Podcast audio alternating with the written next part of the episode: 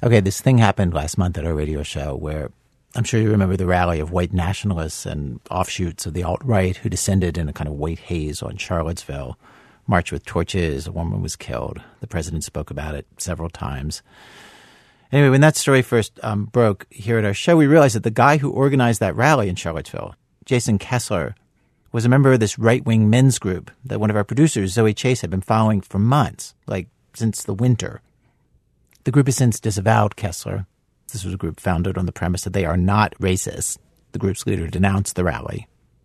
But it's confusing, right? Like all these groups that you hear about these days, like the groups at Charlottesville, all these little groups that stand for slightly different things in this movement that's shifting and slippery and hard to get a grasp on. And often the things that leaders say in public seem like a whitewash, if you pardon the expression, of what they really believe, not that the leader of this particular group necessarily was uh, whitewashing anything.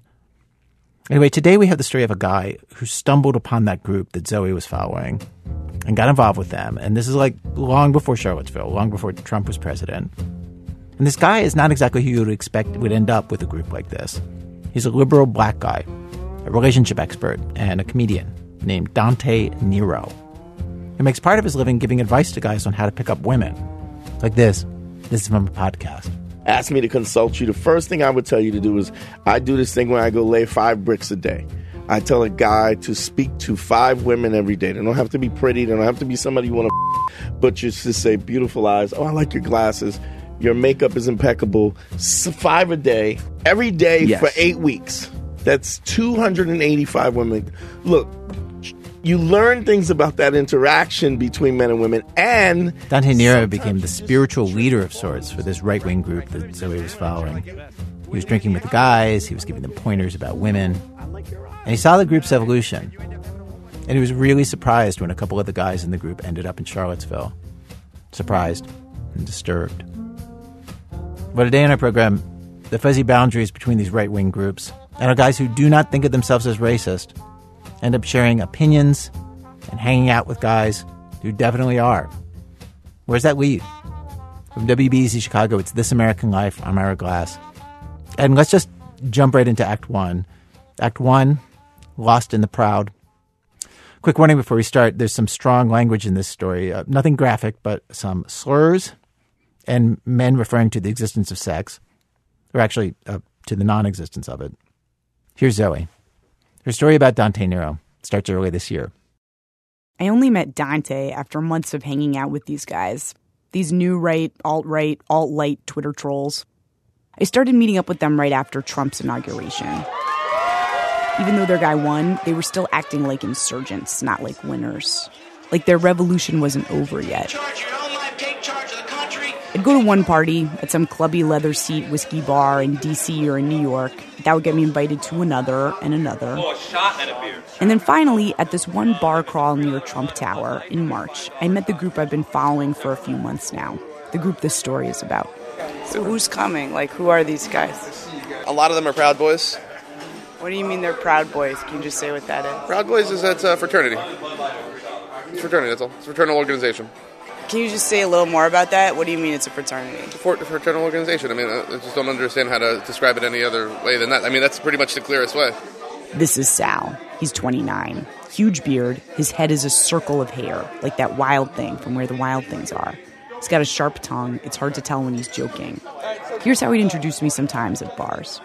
Gentlemen, this is Zoe. All right, Zoe is single. All right, she needs a fucking man as soon as possible, and she needs to start having kids. Okay?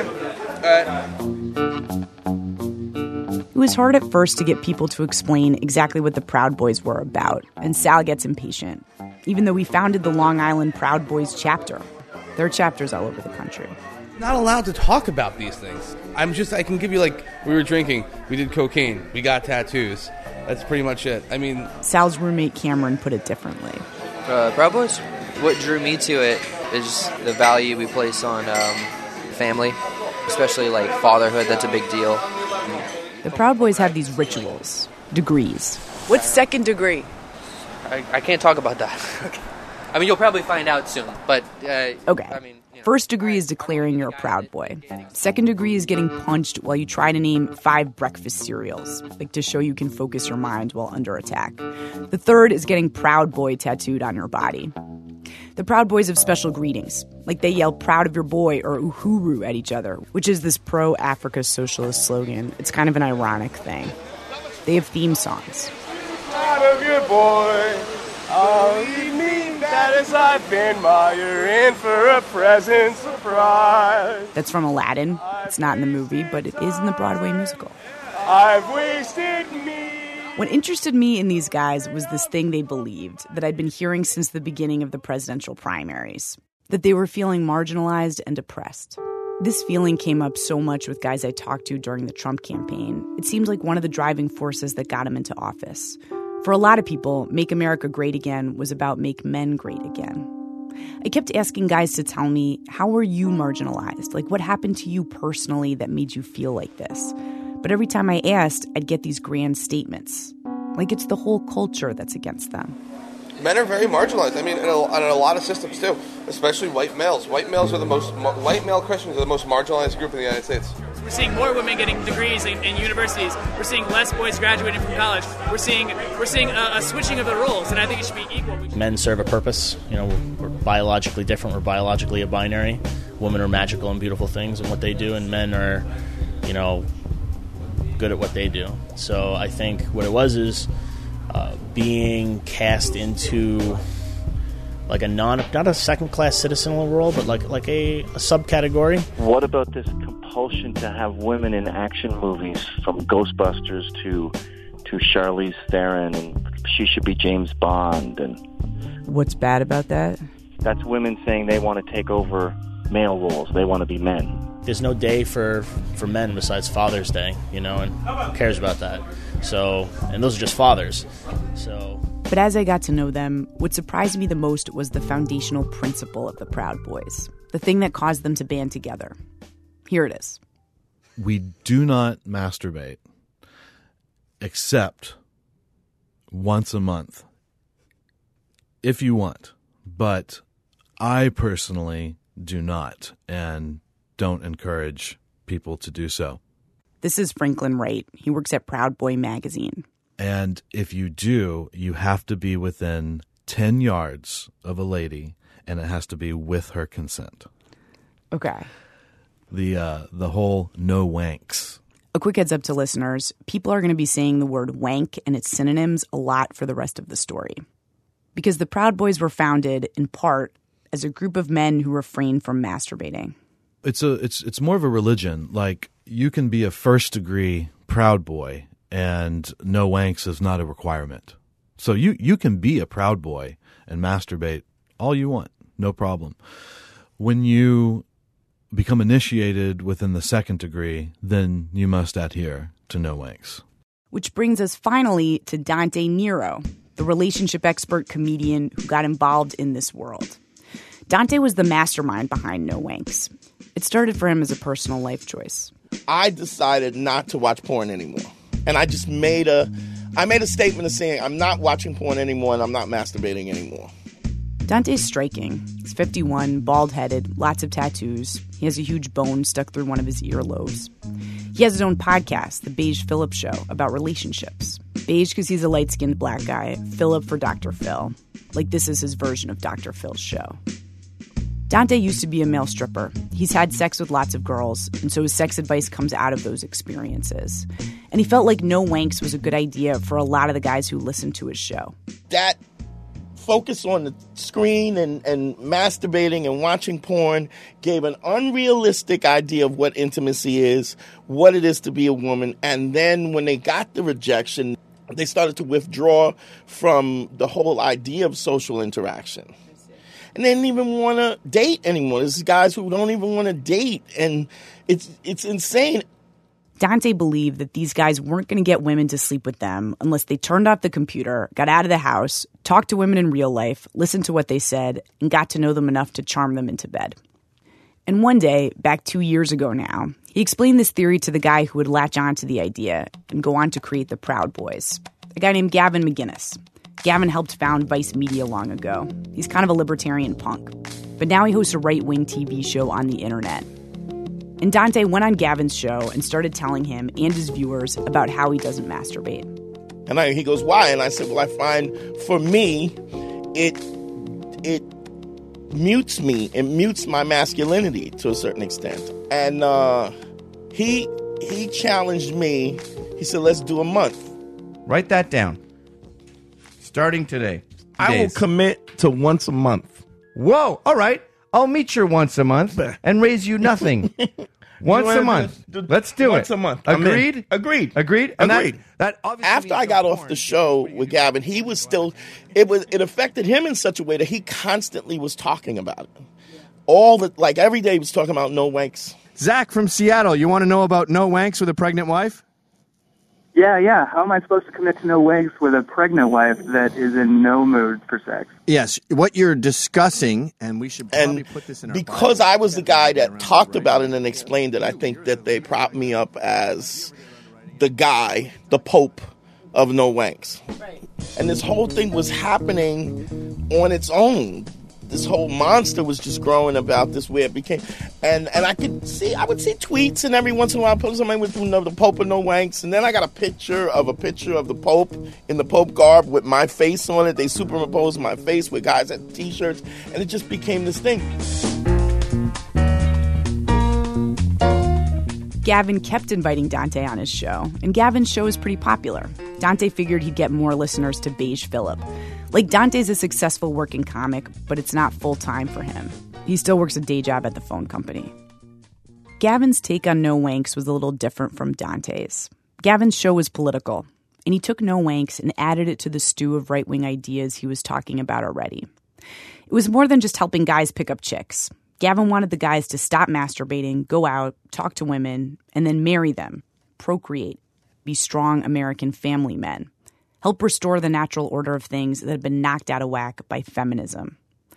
This was all before the group even had a name, and when Gavin McInnes finally announced the name in May 2016, No Wanks was right in there. I'm glad we had that no wanks color because it brought me to uh, a name for this movement I've been thinking about. We are called, you ready for this? The Proud Boys. The Proud Boys are over race. We don't talk about we talk about race if you want to talk about it, but we don't have any guilt. No guilt whatsoever. No cis male guilt, none of that stuff. We're pro gun. We want to end the drug war. We want we're libertarians except when it comes to immigration. We are pro dude. We think most women would be happier at home. We don't beat off. Well, we beat off once every 30 days. We watch porn once every 30 days. We are traditionalists. We're sort of like the alt right without the racism. The alt right without the racism. If you think about it a certain way, it's an ingenious sales pitch for his product. The names and affiliations of these right wing groups keep shifting around. Today, the alt right is straight up racist, like white supremacist and anti Semitic. Whites should have their own ethno state. Now, Gavin's version of right wing nationalism kept some of the feelings and ideas that animate the alt right. How affirmative action and feminism have marginalized white men, made them powerless. He kept that part. But he'll say explicitly, we're not racist. We're not the alt right. We don't think white people are superior. What we think is the West is superior, Western civilization. The West is the best. The Proud Boys aren't the only group like this. They keep some of the supremacy without the whiteness. It's a step removed from race. That's how he sells it anyway. Uh, let's talk to Jack in Texas. Jack, are you there? Uhuru. Uhuru. Like, listen to how he answers this question from a caller shortly after he founded the Proud Boys. So I was wondering, uh, do you see uh, Proud Boys being a because it's about more than just no wanks? Do you see it being a subset of the alt right? Sure, sure.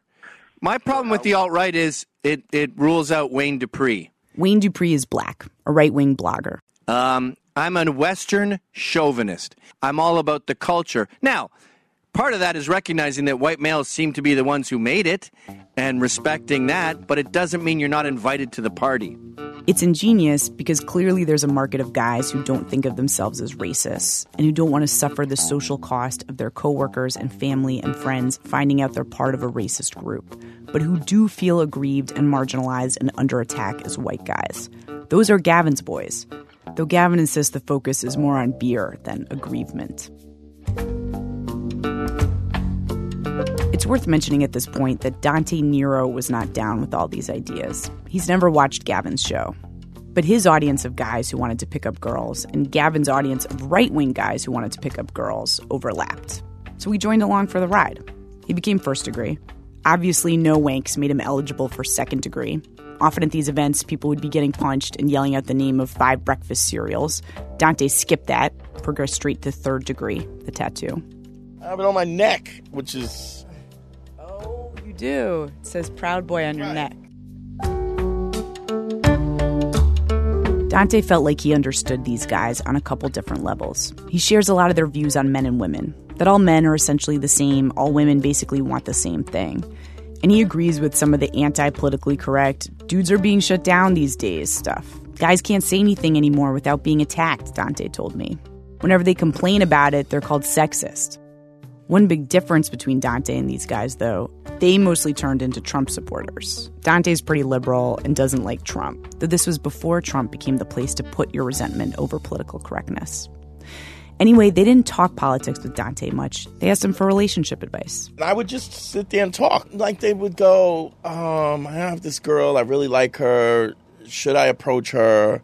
Um, she's liked my Facebook pictures, just, you know, or maybe a guy who's 36 years old and has been with one woman in his lifetime and he doesn't have a girlfriend and he's going, and I, I never made fun of those guys. You know, I never, empathy, because how do you get people to, to come out of their shell if you're beating them in the shell about what their shortcomings. We all have shortcomings. So empathy was one of the things that I, I just assumed would be a part of it because that's what I practice. Dante was into it. He says being in a pope like position wasn't weird for him. He explained it like he's used to being a figurehead. He helped organize the male strippers of the Bronx. He also managed a strip club and its escort service. Now he's a union steward at the phone company. And if he noticed things that alarmed him about the Proud Boys, he ignored them. It's only now, with a little hindsight, that he points to things he wishes he'd taken more seriously at the time. Like the time he brought his nephew to a Proud Boy meetup. He probably was probably the only black kid there. And he said to me that they would go, Yeah, man, so you, you, it's your uncle, cool, cool.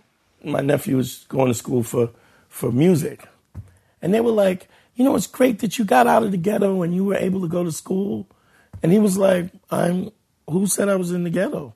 I never said that. It was like, Grace, that you got out of a bad situation and you were able to, to make it, you know, to college. And, and he was like, uh, like I live in Midwood, uh, Brooklyn, which is a pretty, like that's where Brooklyn College is, right? Right. It's a, it's a pretty upscale, but their perception of it, he, he, I remember him telling me after, it was weird that their perception of what he was, was this stereotypical black guy that kind of made it out.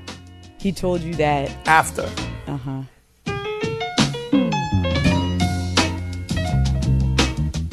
That was a red flag, Dante says, as was the Holocaust denier video one of the Proud Boys sent him later, disputing how many people had actually died in the Holocaust.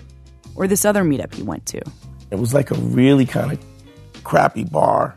And I was like, why did you choose this bar? And the reason why they had chose the bar was it because the bar had got really bad reviews on Yelp because the bartender called somebody a faggot. And this is why they, like, I didn't, Was there part of you that found that funny? no. Dante wasn't necessarily getting more listeners to his show, but he also has a relationship consulting business. He thought maybe the Proud Boys would become customers. He seems like he was probably having fun sometimes, though he won't cop to that. He had a million other things going on too his own show, his day job, bit parts in movies, and he says he liked the idea that when he was in the mix, he could push back on some of their ideas. Like Instead you of- thought of yourself as a black ambassador almost.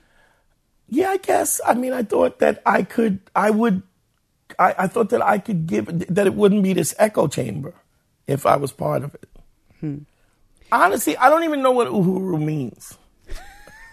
I knew it was their call. I know this was their important. I know that they looked up to me. I knew that I could, that if I was part of this, that I could, I could be a voice that they weren't getting from anything else. And then something happened that really freaked him out. Warning, this involves a racial slur. He got an invite to the Proud Boys Facebook page and he went on there. and there was nigger this and nigger that, Nazi this, and there was like this white supremacist stuff, and I and I'm like, I'm the Pope. You're talking about black people like this. There's pictures of, you know, the old cartoons with the black dude with the big lips and the bone. Like there was all this stuff on it. And I was like, yo, I even said this to, to Gavin. I go, man, I, I don't, I'm not really comfortable with this at all. I mean, because they're talking about me. Um, and Gavin actually screamed on them and said, listen, um, the Pope doesn't want to come on anymore because you all this racist stuff so it needs to stop. So he actually took a stand with it, but you you've already done everything to kind of get these guys to that point already. Like how do you make a, a left turn off of that once they're already there?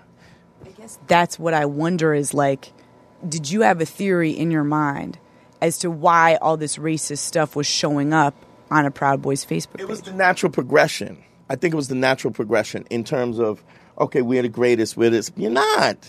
You're 22 years old. You haven't done anything. I'm not saying that they don't have the potential to be great, but you, who's great at 22? And your whiteness doesn't make you great. Neither does my blackness make me great. It's the content of what I do on a day to day basis and how I operate on a day to day basis. But when you are in this vacuum and everybody's jerking each other off, I mean, funny. Maybe not. Maybe, but maybe not. But socially jerking each other, we're great. We're the best. We. Uh, how, where is growth? If you're already great, where is the need for growth?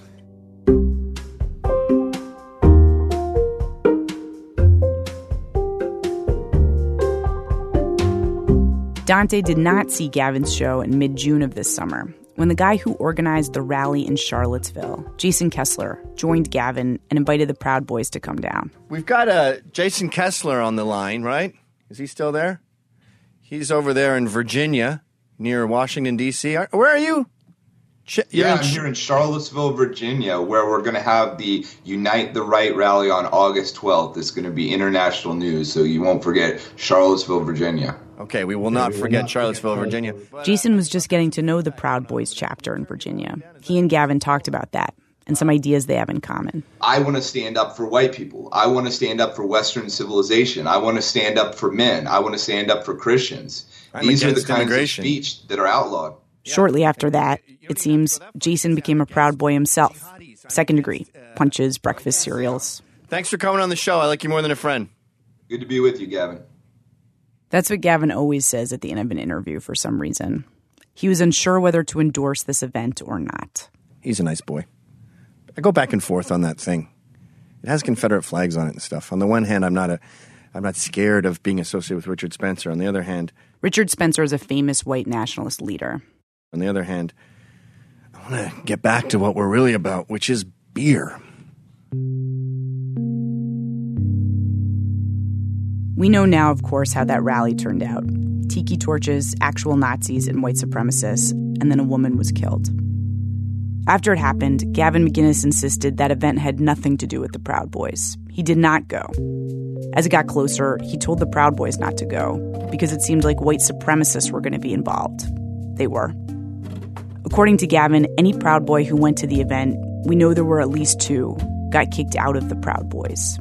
And Gavin now says the guy who organized the rally, Jason Kessler, is not a Proud Boy, never was, and was spying on them.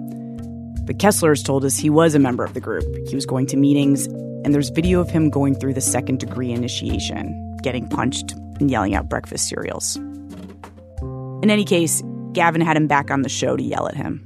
And I think this blood, the blood of this girl, I mean, it's obviously on the hands of the guy driving the car, but it's also on your hands. No, that's absolutely not. And you're trying to cuff to save your own ass. No, I'm not. Which- When the mayor what- said no Gavin, permit, you knew a fight was going to go down. Yourself from people for the, to save your your marriage or your reputation, whatever. And it's just not right, man. You brought me up here to be a patsy for you, just like the Charlottesville oh, government. Oh, I'm saying the exact opposite. I'm suspicious. Gavin accepts absolutely no responsibility for some of the guys in his group turning alt right or white supremacist esque. Even Sal, from the beginning of this story, that Long Island Proud Boy I met at the bar, he went to Charlottesville. He took a selfie with David Duke and tweeted it. He's out of the group now. the Proud Boys have zero culpability, not just with his drift right, but with with the far right in general. And I would argue, if you're looking for someone to blame, that the leftist media constantly crapping on these young men and telling them that they're evil and that they suck. And I think that the liberal media banding around the word Nazi to where it means 50% of the population is making a lot of young men revolt and go, yeah, you know what, I am. How's that, bitch? Uh, I'm not talking to you, calling you a bitch, by the way. I know. Um, Fact is, there's overlap between what the Proud Boys espouse and what white supremacist groups believe. I ran through the list for Gavin.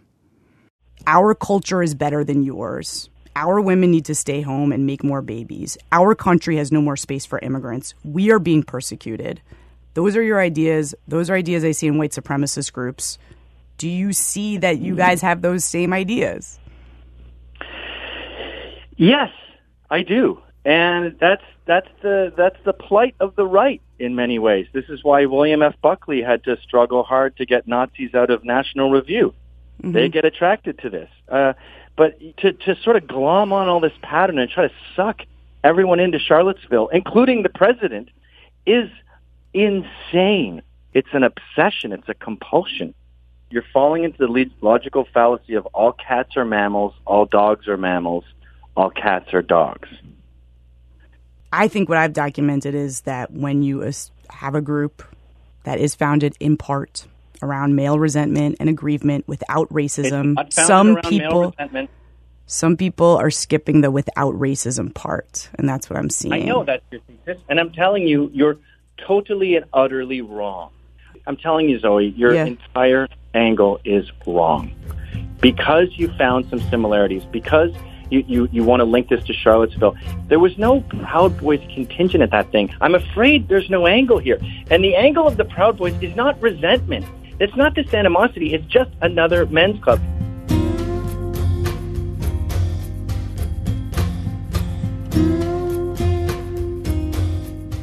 Dante didn't know that the guy who organized the Charlottesville rally had been a member of the Proud Boys, and that he'd gone on Gavin's show promoting it. I was the one who told him that during our interview. He had a hard time with it. That makes my stomach kind of queasy. It's really like um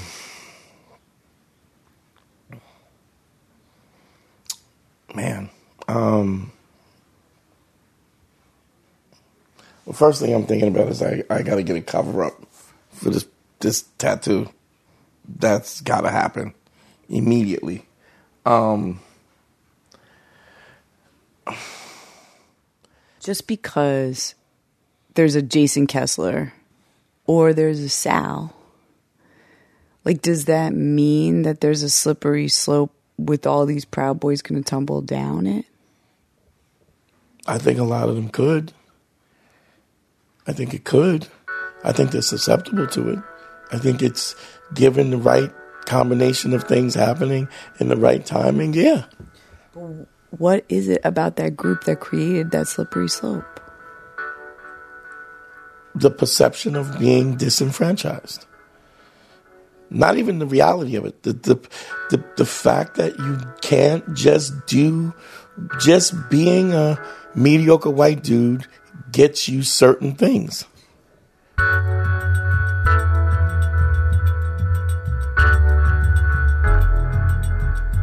I did talk to guys who are in it for the beer and the friendship and the no wank solidarity.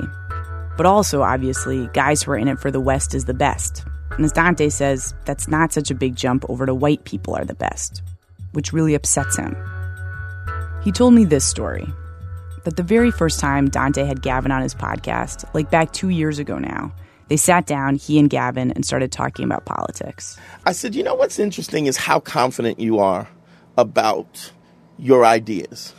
And I go, in general, white dudes that have these ideas, you're so confident about this, but you've never been right on the ethical side of history ever in the course of history. Coming here and taking the land from the Indians and, and genocide of the Indians. When you talk about the Atlantic slave trade, then when you talk about the intern Japanese internment camps, you have Jim Crow. Um, then you have the mass incarceration. You have um, police brutality. And I go, every time you come up with one of these ideas, you always think you're right but you're wrong every time in history. I go just like this Muslim ban thing that you you guys or or, or deporting the Mexicans. You're sure about this, but you're never right. Never in history have you been right. And history has always shown that you, because of your lack of, your insensitivity, your lack of empathy, you don't see it from the, the oppressed position that you, you think you're right. And you have the confidence of somebody who was always right when you're always wrong, just never been right. And um, he kind of was like, eh, that's a good point. After that, we never really talked about politics. This is basically the opposite of the West is the best, obviously. Dante's definitely upset about Charlottesville. He's upset someone died. He's upset about Nazis. But in the mix of what's frustrating Dante right now is he feels like the guys misunderstood no wanks. And the thing they misunderstood about No Wanks is the same thing he thinks they misunderstand about history. They leave out the empathy. No Wanks, as Dante saw it, was supposed to lead to a friendlier, more understanding, and more inclusive world. Or kinda. I would say empathy. I would talk about empathy. I started to talk about empathy, the understand the, the, the, the need to see see it from a woman's perspective because how do you not how do you how do you get a woman and have a real intimate relationship if you don't have empathy for what she's going through look i, I think the anti-pc culture is i think that that's a reasonable thing. I think it has gone nuts. I mean i'm a comic. I want to be able to say what i want to say um, but to the same token you cannot ha- not have the empathy to know that there are historical references to the reason why you can't say the things that you want to say. Maybe those Charlottesville guys should have stayed at home wanking, Dante says. Then they wouldn't have taken the initiative to go show up at a Nazi rally.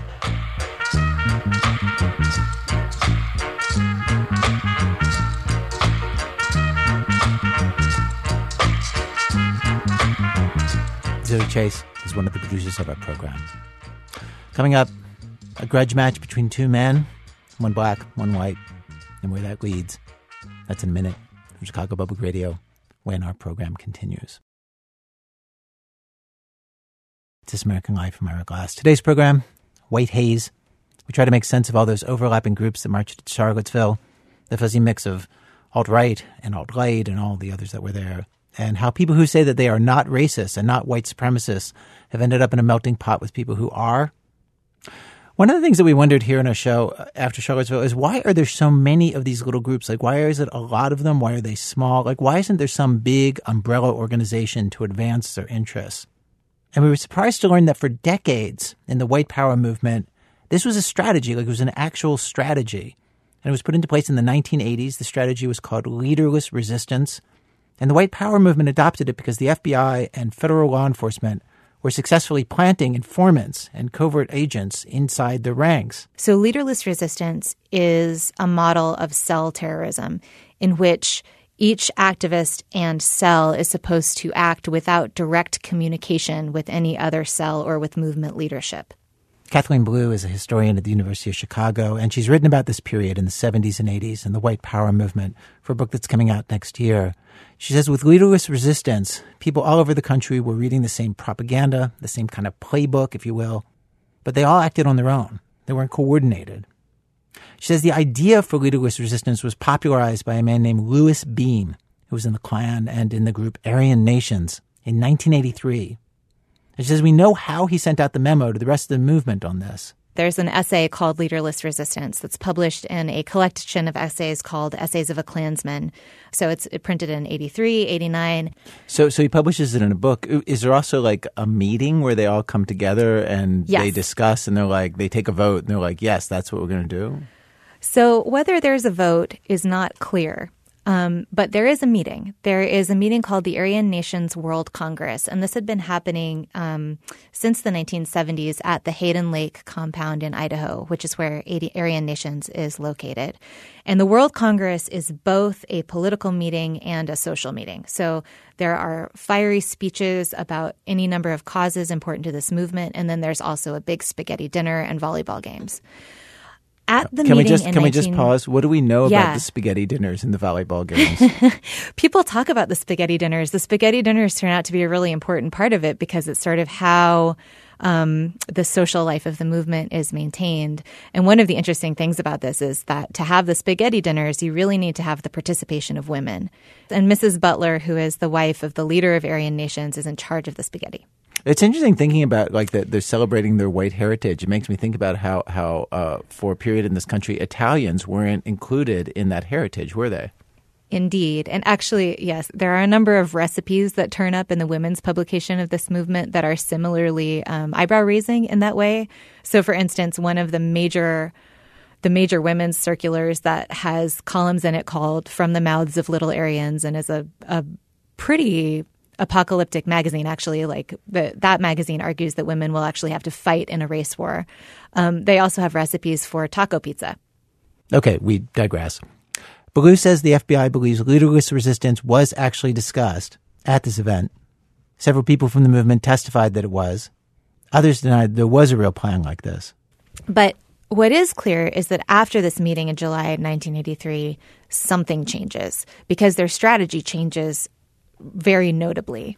They spend a lot less time um, on coordinated public rallies and political campaigns, although that activity continues. And the violence and underground activity immediately ticks up. Out of that come incidents like the Oklahoma City bombing in 1995, in which 168 people died, which Belew says is often mistakenly thought of as the work of a lone bomber, Timothy McVeigh, and a co-conspirator, but fits entirely the sort of thing that an activist would do as part of leaderless resistance. And this is the way that the white power movement worked for decades. Small groups, people staying below the radar to avoid tension and avoid prosecution. And that is what is changing today.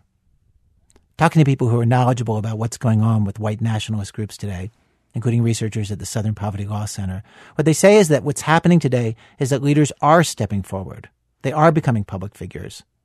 And the separate little groups, they are in fact trying to band together, maybe not to become one big organization, but to work together when it's helpful. The name of the rally in Charlottesville, after all, was Unite the Right. This was a public rally where groups came together in common cause, where they were proudly visible. And that's what's different about this new incarnation of the white nationalist movement today.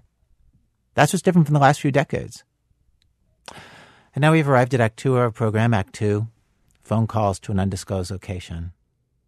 Okay, so remember back during Act One, during Zoe's story, when the guy who organized the rally in Charlottesville, after the rally, he went on to Gavin McInnes's show, and the two of them argued over who was to blame for the death of that woman who was killed at the rally.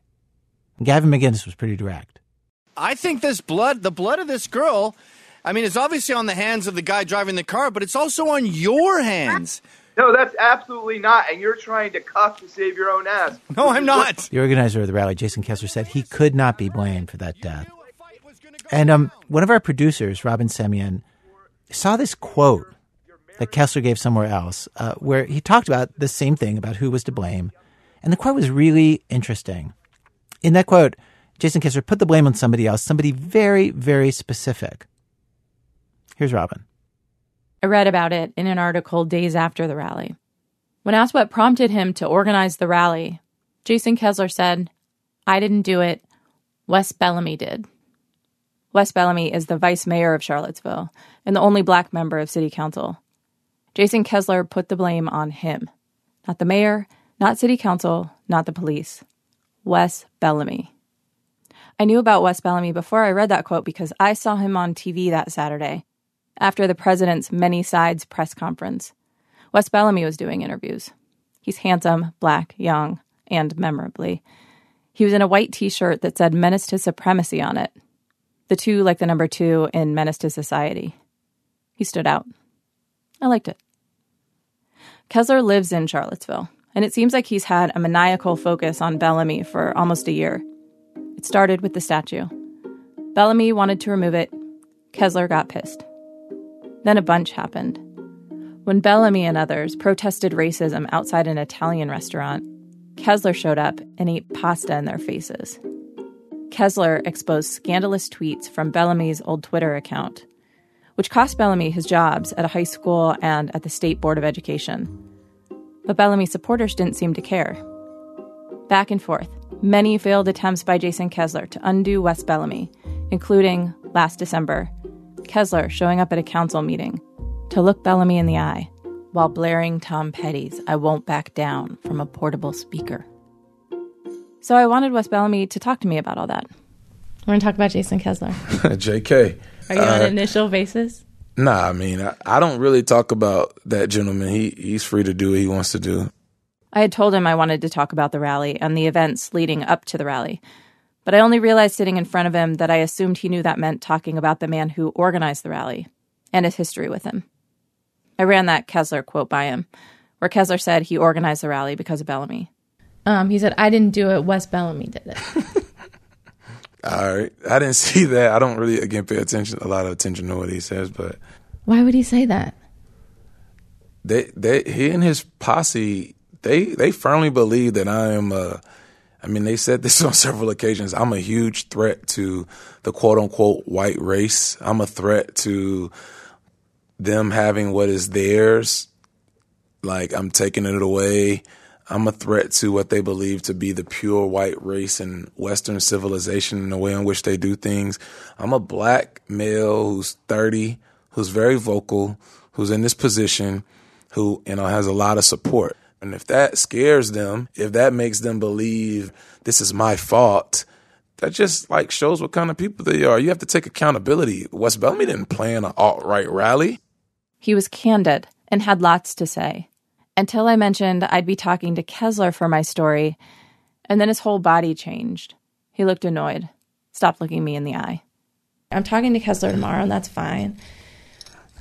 You're gonna put us in a story together. You didn't tell me that. Okay. So we got ten minutes. That's it. Can I come back to you after if I have more questions after Probably I talk not. to him? Probably not. It's no disrespect intended. I just, yo, this is way bigger than Kessler. This is way bigger than like Kessler. And I normally don't even spend, I don't give him like that, that time. Like, I don't think you quite understand when you, when you give these individuals that kind of time or like that legitimizes them. That's what they want is the attention. I get that. But ignoring Jason Kessler isn't going to make him go away. And I don't have the same job as Wes Bellamy. He's a politician with a political vision for Charlottesville. It makes sense for him to avoid talking about Jason Kessler. He's not going to be derailed by one guy. But I'm in Charlottesville because Jason Kessler wrote the blueprint for the rally. And at this point, he's in hiding somewhere, presumably planning something. I wanted to know what's coming and how dangerous he is. And if the story was true, that Jason Kessler's beef with this one guy motivated him to organize this rally, I wanted to understand that too. Before I spoke to Kessler, I went back and forth on telling him I'm black. I really chewed on it, wondered what was more honest.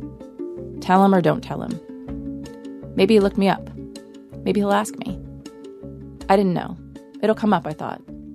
And I don't usually start interviews with Hi, I'm Black Robyn from This American Life.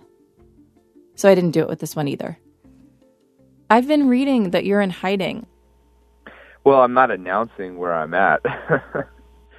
I mean, when when you have a, a government which won't protect you, you know, uh, from mob violence, you can't just announce where you're going to be every moment. Are you saying you've been getting threats? Yeah, I've been getting constant death threats, uh, constant lewd stuff, constant, you know, um, abuse from people. And as I wanted to ask him about Wes Bellamy, but we got on the phone and he just started going. He talked for 40 minutes, mostly about how he did have a plan for the rally, but it was thwarted by the state of Uh, the emergency. Constitution does not apply to me. His First Amendment right to free speech was violated. There was a lot of First Amendment talk. Our uh, First Amendment rights. I think they have. He was rambly and excitable, and he talked over Hang on, me hang on. a lot. And they were consulting- And when I finally got to ask him about Wes Bellamy and that quote, he was even more hopped up. Bellamy is against him, but it's not just Bellamy. It goes all the way up to the highest levels of Virginia government. that. I I don't believe that it was uh, the police that um, were trying to mess up the rally. I think that it was the government officials, You including do. Mayor Mike Signer, uh, Vice Mayor Wes Bellamy, and uh, Virginia Governor Terry McAuliffe. I asked No, more questions about Wes Bellamy until it became clear. There wasn't much there. Kessler's resentment of the vice mayor didn't prompt him to organize the rally. That's just something he said.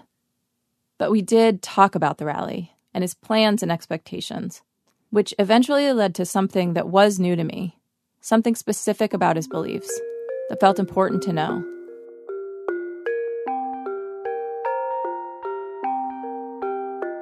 When President Trump stood before the press after the weekend in Charlottesville, he said not everyone at the rally was a neo Nazi. Not everyone was a white supremacist. Not all of those people were white supremacists. But even the guys who don't call themselves white supremacists believe all sorts of things that sound very close to or exactly the same as white supremacy. Jason, for instance, explained to me he's not a white supremacist. He's pro white, fighting for white rights. And he organized one of the largest gatherings of white supremacists in recent memory. And he said things to me like, each race has something to be proud of. Black people's thing being, hmm, basketball. Were you on Friday night, um, on the Friday night before, were you out with that crowd marching, the, the guys with the torches? Yes. You were marching with them? Uh huh. And that was like a, a good representation of the group who you wanted at the rally the next day?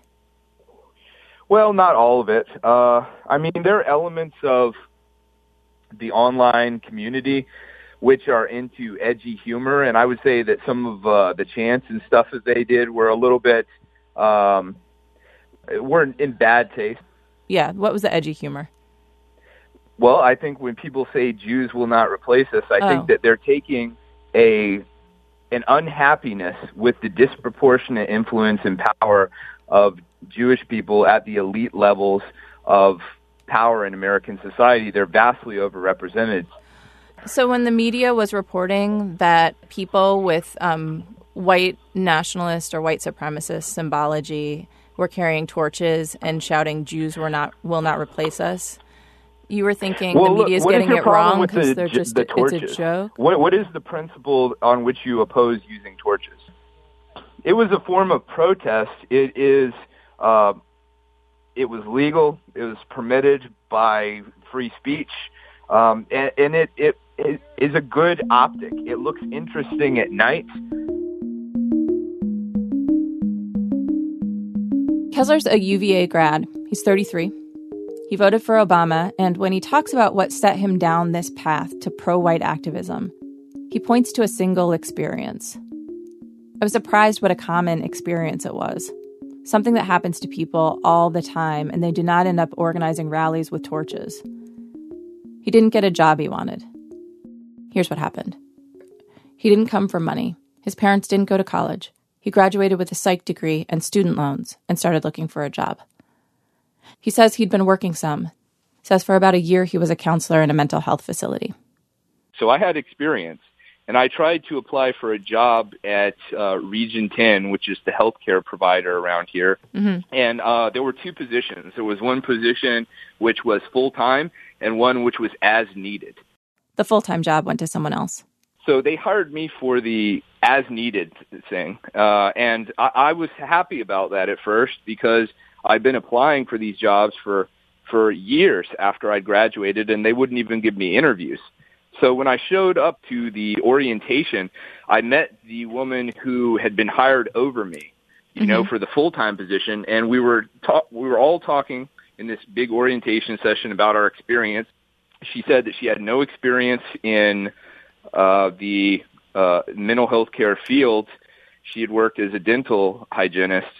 So at that point, I was pretty angry because I felt like I had been picked over uh, for reasons not having anything to do with my qualifications, but having to do with identity variables. Why did I think this? Because almost all the people working at this mental health care facility were white women or uh, black women. I mean, it, there was no nothing else. It seemed to me like there was a, a discrimination that was happening there.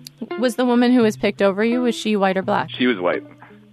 So I think that I mean the affirmative action stuff can is not just about the race; it's also about the gender issue. I suggested maybe it wasn't discrimination. Maybe the woman was a better interview, or some other thing you didn't know about. But he decided discrimination, something fishy. Even though he admitted he didn't have proof. Okay, so you became convinced that that was like an injustice, and you went on to work with her, right? How how was she? No, no, I didn't work that job because the, it, I found out that the hours weren't what I thought they would be. It was only like five hours a week. That's not enough to do anything, and there was no health care, uh, no benefits. So I, I declined. I wouldn't work a job where, you know, I I was clearly more qualified than somebody, but it, it had been discriminated against because of some uh, variable outside my control. Of course, even if you were right, this is a story that happens much more often to women and people of color than white men. But years later, this is what Kessler points to as the beginning of a real shift. Slighted as a man, feeling like women and blacks get all the breaks, this story about being pushed out made sense to him, and it stuck. And this brings me to the thing I learned from this conversation. From there, he made a leap I truly can't understand. A leap from that experience back then to this conclusion? We are being replaced culturally and ethnically. You think there's like a government conspiracy to replace white people culturally? No, I didn't say it was a conspiracy. It is something that is happening. It's a genocide by replacement. That's part of the UN definition of genocide is replacing a people. And that is what they are doing. They are they created uh, policies starting mm-hmm. with the 1965 Hart-Celler Immigration Act, which gave uh, the Hart-Celler Act is the immigration policy that ended preferential treatment for certain European countries. It got rid of the old policy, which favored white immigrants. He's wrong, by the way, about the UN definition of genocide. It's not replacement. Genocide, according to the UN, is violent. It's the physical destruction of a people. But the way Kessler sees it, there's a genocide of white people because America allows immigrants from countries all over the world. This kind of thing doesn't happen in Africa or Latin America or Asia. It's only in the white countries. I don't consider America a white country. Why wouldn't you? It's been traditionally 80 to 85 percent white. Uh, our first uh, immigration policy, you know, said that in order to be a citizen, you had to be a white person of uh, good character right? So it was explicitly a white country. Like there are traditional demographics, and uh, when you don't respect those, you destroy a people. Destroy a people. Genocide. I'd never heard that before. I couldn't have guessed it. This is the new thing I learned from this conversation. But apparently, this is something lots of these groups believe in. It came up two and a half hours in, and it kind of washed past me when it happened. But later, I'd mention it almost immediately to every person I talked to about him. The man who organized the rally in Charlottesville believes there's a genocide of white people in America.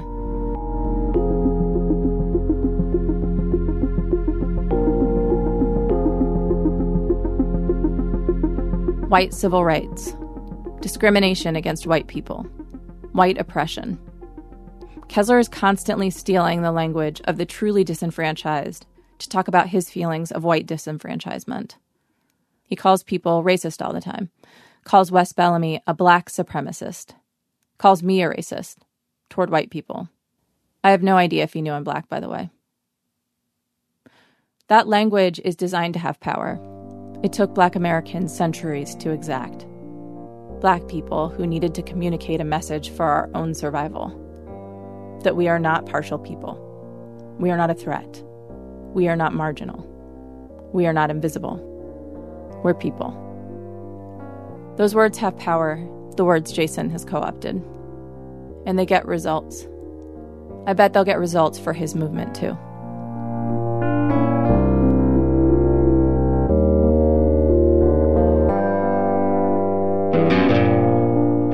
We talked for four hours in two conversations. Jason Kessler says he's not a white supremacist, but he believes in white genocide. And that's just as terrifying because it takes you to the exact same place namely, taking back what's yours. I told Jason as much. The reason that it's scary is that I don't think that even you are sure how far in over your head you are. And you're kind of being coy about, like, you know the Did definition of a white wrong? supremacist, but you're Was not a- totally separating yourself from white was supremacists. And white supremacy has a history of murder and killing. Blah blah blah. That's a that's a BS liberal term that you have been indoctrinated with. That white supremacy, white supremacy. This is our country. After talking to Jason Kessler, suddenly this past year in America looked different to me. I thought for lots of people, Make America Great Again and white attachment to Confederate symbols was about white power, white people trying to maintain their power. Just a way of saying, remember the hierarchy. Don't forget who's on top. But Jason Kessler is a guy who does not believe he has power. And he wants it, which is frightening because it's unclear what he'll do to get it. He's tweeted about a coming civil war and being one of the first to go. There was one question that I wanted to ask Kessler that I never got to because he cut the conversation short. So I called him back one more time to try and ask him. At the tone, please record your message. When you've finished recording, you may hang up or press 1 for more options. Hey Jason, it's Robyn. Um I didn't get to ask you what you wanted, what your movement was looking for in the future. Is what you're hoping for a civil war? Like a race war? Okay, let me know. Bye. He didn't call me back. When I sent an email following up this week asking, "Do you want a race war? What will that look like?" He responded, quote, "Ridiculous. Just run what you have. I'm not a cartoon villain." I never thought he was.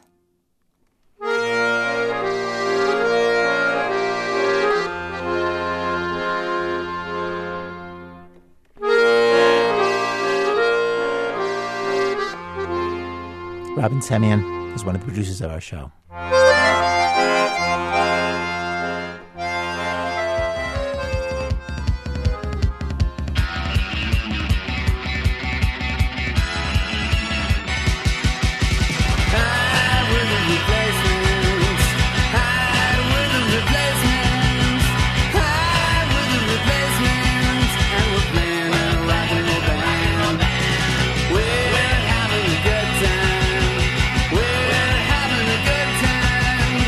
Our program is produced today by our senior producer, Brian Reed. The people who put our show together include Zelna Baker, Elise Bergerson, Susan Burton, Zoe Chase, Dana Chivvis, Stephanie Foo, Michelle Harris, Kimberly Henderson, Hannah Jaffe Walt, Mario Karimji, David Kestenbaum, Seth Lind, Miki Meek, Jonathan Menjivar, B.A. Parker, Robyn Semien, Christopher Swetala, Matt Tierney, Nancy Updike, Julie Whitaker, and Diane Wu. Special thanks today to Jordy Yager, Anthony Parsons, Ted Scheinman, Vegas Tenold, Ryan Lenz, Anna Merlan, Paul Bazio, Tatsuya, Andrew Marantz, and Ben Shapiro. Our website, thisamericanlife.org. This American Life is delivered to public radio stations by PRX, the Public Radio Exchange. Thanks, as always, to our program's co founder, Mr. Torey Malatia. You know, he just finished learning to speak Japanese. He picked up the language in just three months because of all the spare time he had. So much spare time. You know why. I decided not to watch porn anymore. I'm Ira Glass. Back next week with more stories of This American Life.